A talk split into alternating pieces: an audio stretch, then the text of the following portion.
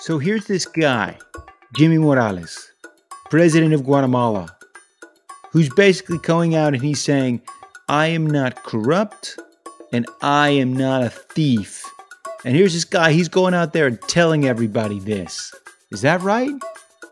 Yes, man, that's how Jimmy Morales actually became president of Guatemala, telling people, telling voters that he was different uh, from Otto Perez Molina, the former president, that he was not a corrupt man. That's Hector Silva. He's an investigator for InSight Crime. He's been looking at illicit campaign financing in Guatemala, specifically the campaign of Jimmy Morales, the current president of the country. Ni corrupto ni ladrón. That roughly translates to I'm not corrupt nor a thief. That's what Jimmy said to people when he was a candidate in 2015. And I'm Steven Dudley. I'm the co director of InSight Crime. And this is our podcast, Person of Interest. It's about organized crime in the Americas. But it was a lie.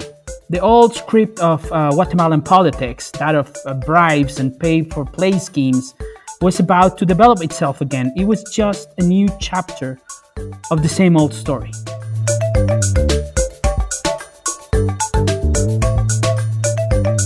So let's just go back a little bit. Who is Jimmy Morales? How does this guy basically come out of nowhere to become president of Guatemala? Well, Jimmy Morales, before 2011, what he was was a TV comedian. Mira, vos me tengo que ir porque en mi iPhone ya me sonó la alarma de la cita que tengo con el veterinario, vos. Ah, ¿te duele algo? En es gratis, vos. Llevo a mi perro, a mi chucho. Ah, para que te acompañe. No, hombre. A highly popular one, though, here in Guatemala. He was not a politician. What he was uh, was a man that had connections, that was popular, that interacted with uh, former military linked to uh, intelligence groups uh, in the army, that had connections with uh, Christian evangelical groups that are powerful in the country, and had networks uh, of power within Universidad San Carlos, the national university in which he was um, a student and also a teacher. Actually, Jimmy Morales entered politics almost by chance. His first attempt was in 2011 uh, and it wasn't good. He ran for, for, for mayor in the city of Mixco, which is a, a suburb of, of the capital city, and, and, and he, he was, he was uh, bad. He, he ended up uh, being in a third place with almost 7% of the, of the vote.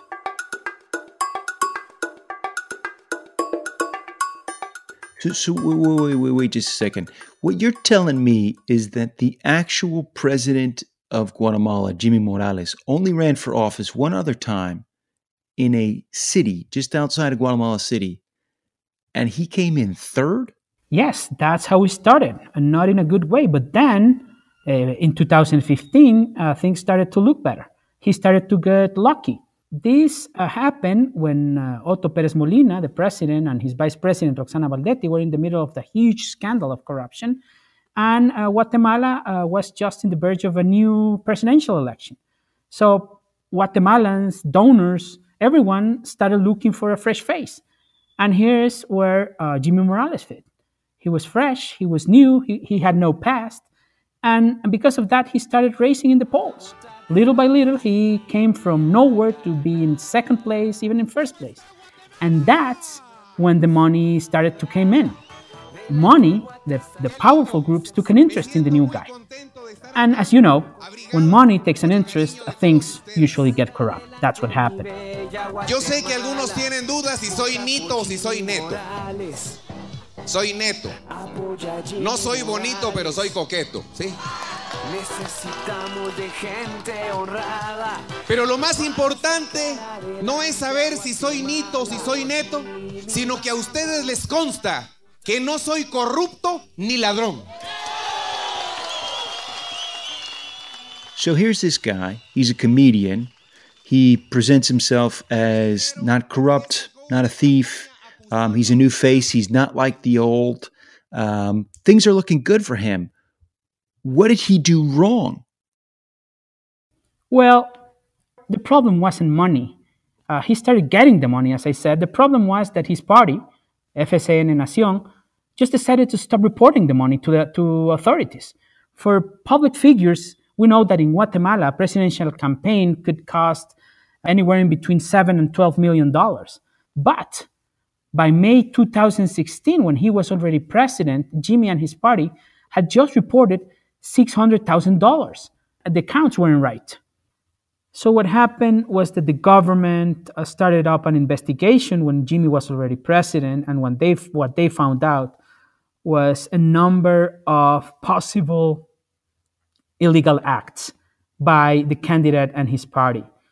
And one of the most important parts of this investigation was the testimony of an accountant of the party that told the government that her bosses, the, the, the party chiefs, uh, had simply stopped reporting to her the income.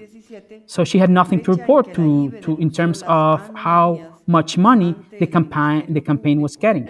Por la posible comisión de hechos ilícitos relacionados con transacciones sospechosas. Es decir, el periodo en que FCN Nación ocultó la información a la Auditoría Electoral del Tribunal Supremo Electoral coincide con las fechas en que la Intendencia de Verificación Especial, IBE, identifica las transacciones sospechosas en las dos cuentas bancarias del partido. So, Hector, here we got a guy who wins the election by basically claiming that he is not Otto Perez Molina, the discredited, corrupt, now in jail former president. But you know what? There's a lot of things about Jimmy Morales that look a lot like Otto Perez Molina, don't they? Yes, indeed. That was Jimmy's line to, dis- to distance himself from, from Otto Perez. But they're very much alike, indeed. I mean, let's take a look here.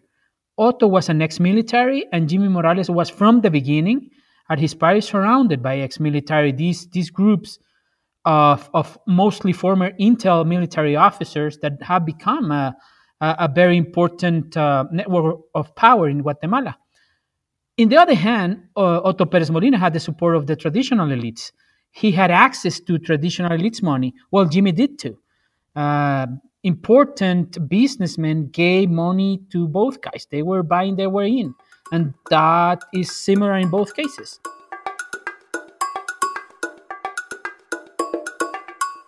But at the same time, there's nothing illegal about this. I mean, so what? So Jimmy has ex military guys around him, he's got traditional elites around him. There's nothing illegal about it. Well, uh, yes, there is. I mean, and at least that's what authorities uh, say. The investigations say that uh, the problem is not that they were getting money for these groups; it's the way they were uh, they were getting that money. The way in the former military, businessmen, or others gave money to to these guys, especially Jimmy, uh, was not legal because they didn't report the donations they made.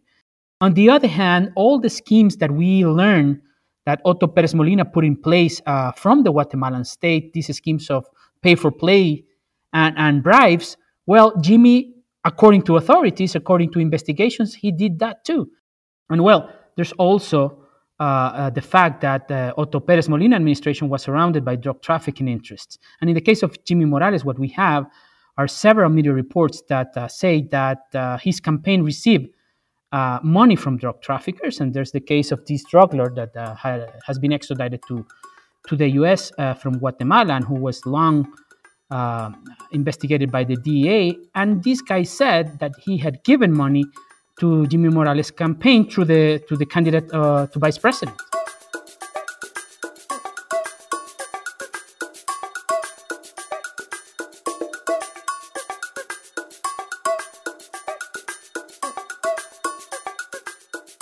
You, you keep saying that, that Jimmy Morales is is is basically following the same script as Otto Perez Molina. And and I hear you. I can see different elements of that. And he certainly looks like Otto Perez Molina, but he's not in jail. And Otto Perez Molina is in jail. What's the difference? Well, yes, that's the chapter of this story that's different. Uh, and, and that's because uh, a simple reason Otto Perez Molina lost his battle against Guatemalan justice. The investigations were solid enough in order for him to end in prison. And, and, and now uh, he there's a very good chance that he get a, a, a full sentence for the crimes of corruption that he's been accused of.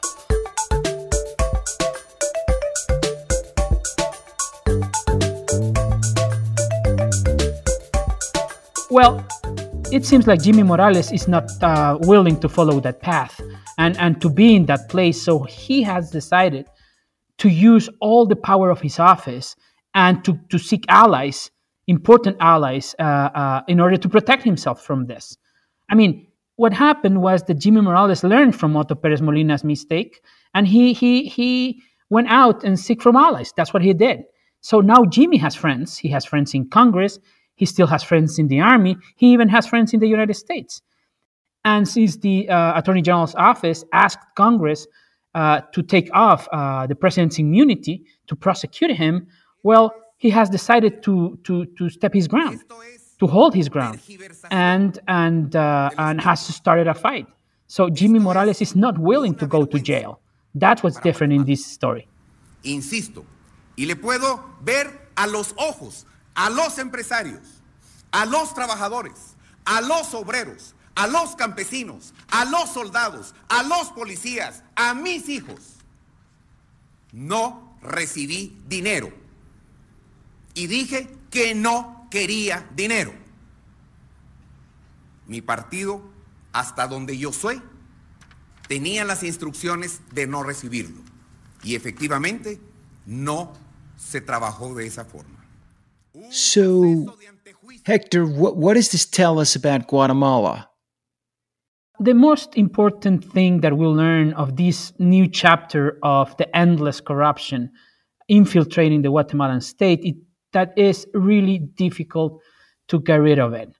And but there's another element to this story that's different, as we said, and that's the the, the willingness of the president to not to be put in jail not to, to give this fight against justice, against the authorities, against the investigators, and say, hold on, I'm not going to go anywhere. I'm going to finish my presidency and I'm going to, uh, if I can't, to take you guys down uh, for investigating me. So I think, and I guess, what you can say is that the future of this story and how this story ends will have a lot to do with uh, what the future of justice is in this country.